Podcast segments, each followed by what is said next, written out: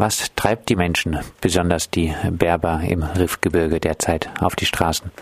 Also zunächst natürlich die strukturelle Benachteiligung dieser Region. Zwei Drittel der Einwohner, Einwohnerinnen sind offiziell ohne äh, regelmäßiges Einkommen, äh, was natürlich nicht bedeutet, dass die Menschen vor gar nichts leben, aber in dieser strukturell unterentwickelten Region, die am Nordrand Marokkos liegt und von berbersprachiger Bevölkerung geprägt ist, äh, leben viele Leute vom informellen Sektor, das heißt der informellen Einfuhr von Waren oder äh, vom Haschischanbau, der in dieser Region äh, stark konzentriert ist was äh, einerseits zur Marginalisierung der Region durch die Regierung beiträgt, andererseits indirekt durch das Regime genutzt wird, weil vom Export dieser Ware, die es nun mal im Kapitalismus auch ist, vom Export dieser Ware die Regierung indirekt äh, mitverdient, ähm, also von dem Export auf den Weltmärkten, äh, wenngleich er natürlich illegal abläuft. Das Riffgebirge, also die, das Nordgebirge rund um die Bezirkshauptstadt El Hoceima, hat zudem noch starke äh, Kampftraditionen. Das hat auch damit zu tun, dass diese Region in den 20er Jahren heftigen Widerstand gegen die spanische und französische Kolonialmacht geleistet hat. Also es kam also zu Giftgasangriffen durch Spanien äh, äh, und äh, auch äh, verheerende Angriffe durch die französische Armee in den 20er Jahren. Äh, der damalige Anführer der Protestbewegung, ähm, also Abdelkrim, war in den 20er Jahren durch die französische KP zur, zur Heldengestalt aufgebaut worden. Das war die Zeit, als die KP noch sehr konsequent antikoloniale Traditionen hatte und das hat damals damals international äh, große Aufmerksamkeit äh, hervorgerufen, unter anderem auch aufgrund der Position der Komintern und speziell der KP bei der französischen Kolonialmacht. Die äh, marokkanischen Behörden wiederum, nachdem äh, Marokko formal formell unabhängig wurde 1956, sahen natürlich diese Kampftraditionen in der Gegend, in dieser Region äh, eher ungern, weil sie diese Region als rebellisch einstuften, was mit beitrug zur systematischen Vernachlässigung dieser Region. Das sind die strukturellen Faktoren und kommt der konjunkturelle Faktor hinzu. Du hast es schon indirekt angesprochen. Am 28. Oktober 2016 starb ja dieser junge Fischverkäufer Muhsin Fikri, ähm, der wie viele Menschen vom informellen Sektor lebte. Also er lebte vom, äh, vom Verkauf von äh, illegal gefischtem Schwertfisch, wobei illegal, also Schwertfischfang ist theoretisch verboten, aber de facto richtet sich das gegen die Fangflotten aus, insbesondere aus der Europäischen Union, aber auch aus Ostasien, die das Meer leer fischen und die kleinen Schaluppen, die sozusagen für den Eigenbedarf oder für den lokalen Bedarf äh, fischen, die sind natürlich, die sind es nicht, die sozusagen zum katastrophalen Leerfischen des Meeres beitragen. Davon leben Leute äh, im informellen Sektor eben vom illegalen Verkauf des Produkts dieses lokalen Fischfangs.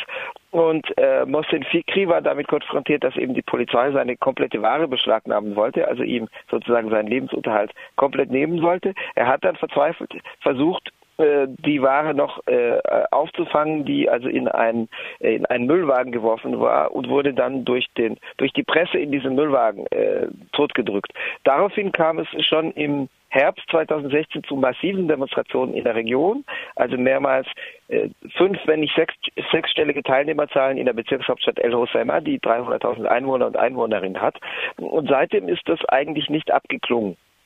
Die Staatsmacht hat darauf reagiert, du hast es schon angedeutet, indem äh, sie einen der Wortführer äh, festnehmen ließ, also Nafser Sefsafi. Äh, darauf, das hat aber eher nochmal Öl ins Feuer gegossen. Äh, inzwischen konnte die Protestbewegung zumindest erreichen, dass er nach Al-Hosheimer vor Ort verlegt wird, also äh, nachdem er vorher außerhalb festgenommen war. Ähm, es kam auch dazu, dass äh, bei einem Besuch des marokkanischen Innenministers die Bevölkerung sich vor den Hubschrauber gestellt und den Innenminister, den Helikopter des Innenministers am Abheben gehindert hat. Das war war vor circa einem Monat. Und äh, das hat äh, einerseits die, den Zorn der marokkanischen Staatsmacht nochmal zusätzlich erregt, hat aber natürlich andererseits auch Proteste und auch die Solidarität in manchen anderen Landes, Landesteilen nochmal zusätzlich angespornt. Welche Bedeutung hat äh, diese Person, äh, diese festgenommene Person jetzt, Nasser Zafi? Also natürlich durch die Solidarisierungseffekte hat es ihn nachgerade zum Helden aufgebaut. Gleichzeitig sind aber neue Figuren auch nochmal vorgedrungen an die Spitze der Bewegung. Also die Sprecherin, Steph Safi war ja Sprecher, äh, als, als durch die Protestbewegung anerkannt. Ähm, seine, seinen Platz hat inzwischen eine jüngere Frau eingenommen, Nawal Ben Aissa, also jünger, nicht jünger als er, er war 37 oder ist 37 und die Nawal, äh, Nawal Ben Aissa ist 36, äh, die mit Zustimmung ihrer Familie, äh, sie selber ist Mutter von vier Kindern, ähm, dieses Risiko einnimmt, äh, jetzt äh, tatsächlich auch selber verhaftet zu werden und sozusagen vorne läuft und als Sprecherin auftritt. Das heißt, diese Bewegung hat auch nochmal stark die Rolle von Frauen, von politisch aktiven oder sozial aktiven Frauen unterstrichen, weil äh, sie äh, jetzt angeführt wird durch äh, jüngere Frauen, ähm, die auch äh, auf der Straße, also äh, ohne Kopfbedeckung, im T-Shirt, in Jeans, ähm, sehr präsent sind. Äh, das heißt, äh, indirekt hat äh, die, die, die Festnahme eines der Wortführer sozusagen dazu beigetragen, dass positive Veränderungen stattfanden. Einmal, weil die, die Rolle der Frauen noch unterstrichen wird und andererseits, weil es sozusagen den Protestierenden eher nochmal zusätzlichen Ansporn gegeben hat. Das hat auch in Spanien, in Frankreich, unter anderem vor der marokkanischen Botschaft in Paris und anderswo äh, Demonstrationen gegeben. Es hat Solidarisierungserklärungen aus der algerischen Opposition, aus den unabhängigen Gewerkschaften in Algerien. Das heißt, international ist auch äh, das RIF zu einem Brennpunkt geworden. Es gibt von vielen Organisationen aus der spanischen und französischen Linken jetzt Solidaritätserklärungen. Das hat also auf die einerseits auf die rebellischen Traditionen äh, und andererseits auf die Repression in dieser Region äh, schon nochmal wirklich den Fokus gelenkt. Äh, die Bewegung selber bezeichnet sich als Hirak, äh, also Dialekt Arabisch, Harakat auf Hocharabisch bedeutet Bewegung und Hirak oder Hiraka ist sozusagen die Dialektform und man spricht äh, von Hiraka Rif, also der Rif-Bewegung oder Hiraka al-Shab, der, der Volksbewegung, also Volk aber schon im Sinne von die Unterklassen, die sich zusammenschließen. Können sich äh, die Proteste von der Rif-Region in äh, Marokko äh, auf andere Teile Marokkos ausbreiten? Also äh, direkt ausbreiten wohl nicht, weil die Unterschiede schon groß sind zwischen dieser Region, die ihre eigene Kampftradition hat, wie erwähnt, und den übrigen Landesteilen, wo auch äh, das Regime fest im Sattel sitzt. Also die, die marokkanische Monarchie äh, war zwar angeknackst durch die Proteste auch im Jahr 2011, damals durch die Bewegung des 20. Februar, weil am 20. Februar 11 die ersten Demonstrationen stattfanden im Gefolge dessen, was im Dezember 2010, Januar 2011 in Tunesien und im Januar, Februar 2011 in Ägypten passiert war.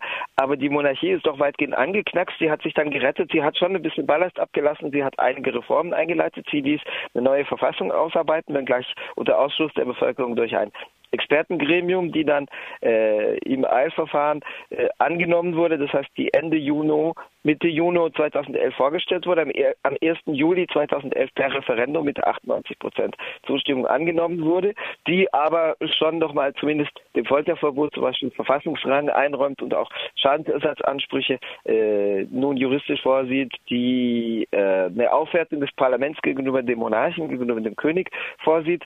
Die Praxis hinkt inzwischen hinter den hinter dem Verfassungstext zurück, weil die soziale und demokratische Protestbewegung derzeit zu schwach ist, außerhalb des Riffs, um äh, das tatsächlich einzuklagen. Das heißt, die Monarchie sitzt schon fest im Sattel. Es gibt natürlich Aufmerksamkeit in allen übrigen Landesteilen. Die Presse berichtet auch darüber, wenngleich zum Teil propagandistisch und hasserfüllt. Also es gibt natürlich auch Medien, die dem Königshaus nahestehen. Da ist die Rede von ausländischer Finanzierung, von EU-finanzierten NGOs, von äh, quasi vom ausländischen vom ausländischen Komplott. Also die auch die Online-Medien sind voll davon, die dem Regime eher nahestehenden äh, Medien, aber die Aufmerksamkeit ist zumindest da. Also auch die regimenahen Medien berichten ausführlich, wenngleich äh, mit sogenannten Hintergrundinformationen, die das Ganze in ein schiefes Licht oder in, ein, in das Licht eines ausländischen Komplotts rücken sollen. Äh, die unabhängigen Organisationen, die es gibt. Allen voran möchte ich nennen die AMDH, die Association Marocaine des Droits de l'Homme oder des Droits Humains. Das ist eine Debatte zwischen Droits de l'Homme, was Menschenrechte heißt, aber L'Homme heißt eben Mensch, aber auch Mann.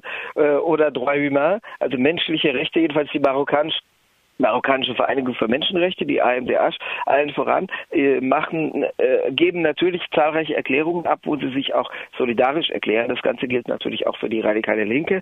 Ähm, dass das unmittelbar sich in Demonstrationen ummünzt, ist dagegen so nicht zu erwarten. Das sind schon die konkreten sozialen Erfahrungen und die Unterschiede in, in den Lebensbedingungen zu groß zwischen dem Brief und den anderen Landesteilen.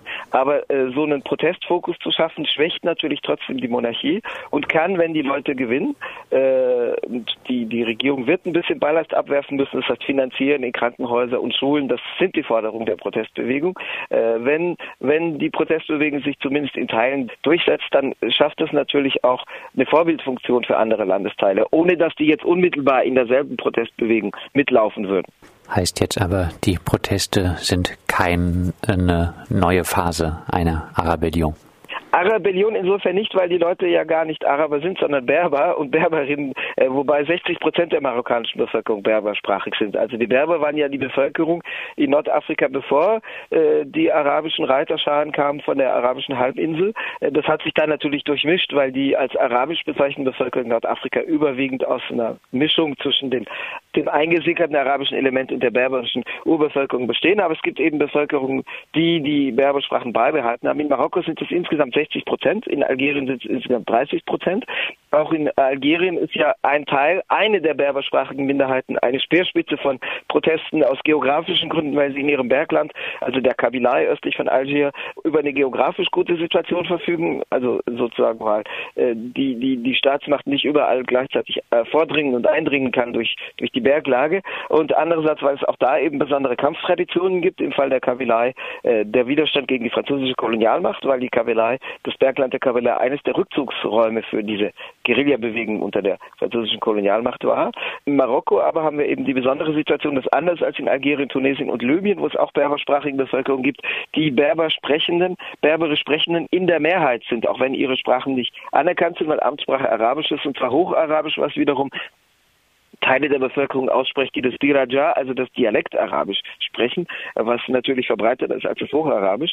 Ähm, es gibt äh, äh aber Solidarisierungseffekte, zum Beispiel in der ganzen Bevölkerung hat sich seit 2011 zur Bezeichnung der Praktiken der Staatsmacht der Begriff der Hogra durchgesetzt. Das ist Dialekt Arabisch, ähm, wurde ursprünglich in Algerien benutzt, seit der dortigen Jugendrebellion 1988, die das damalige Einparteiensystem hat zusammenkrachen, in sich implodieren lassen.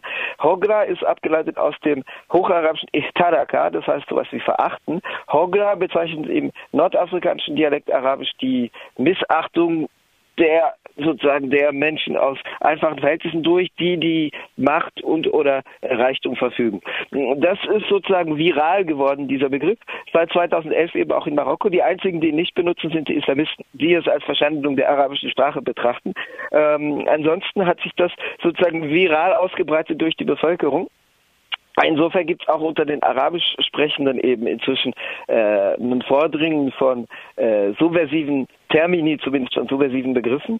Aber äh, wenn ich sage, 60 Prozent der Bevölkerung sind berbersprachig, dann ist das aber auch kein einheitlicher Block, sondern es gibt die Rif-Berber, dann gibt es die Schlö, äh, es gibt äh, in Atlas berbersprachige Gruppen, das heißt, das ist auch kein einheitlicher Block. Äh, insofern ähm, sind die Lebensbedingungen und auch die Traditionen der Bevölkerungsgruppen nicht identisch. Das heißt, insofern würde ich jetzt nicht mit dem Überspringen auf die arabischsprachigen Bevölkerungen sprechen, die die gesamte Region vereinheitlicht, also die gesamte Region von Marokko am Atlantik bis nach Bahrain am Golf, so wie es 2011 der Fall war. Die Möglichkeit, sich wiederzuerkennen und sich zu identifizieren, die besteht eher bei den anderen berbersprachigen in Algerien, aber dann in Marokko, aber eben dann auch in Algerien, in Tunesien, in Libyen, wo es ja auch Ambitionen gibt für äh, soziale und demokratische und kulturelle Ansprüche der Berberbevölkerung.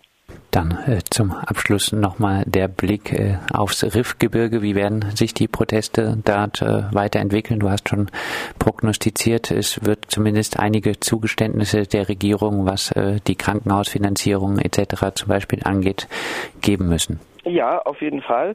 Wie fast überall auf der Welt wird die Regierung natürlich mit Zuckerbrot und Peitsche vorgehen. Also es gab vorgestern, beziehungsweise inzwischen vor drei Tagen, also am Dienstag wieder die Festnahme von zwei Sprechern der, der Bewegung, also noch nicht von der, äh, von der äh, prominentesten Sprecherin äh, Nawal, die wir, die wir erwähnt hatten, äh, Nawal Ben Aissa, aber zwei andere Sprecher, der, der, die, die als Sprecher auftraten, sind äh, festgenommen worden. Das heißt, die Repression geht weiter, aber durch die Repression allein wird die Regierung es eben nicht schaffen. Diese doch sehr stark vor Ort verankerte Bewegung, äh, die die Familien erfasst, die die Frauen erfasst, und das muss ja auch, muss ja auch erstmal anerkannt werden in einer Region, die durchaus über konservative Sitten verfügt. Also eine Bewegung, die so verankert ist, die wird durch Repression allein nicht zurückzudrängen sein.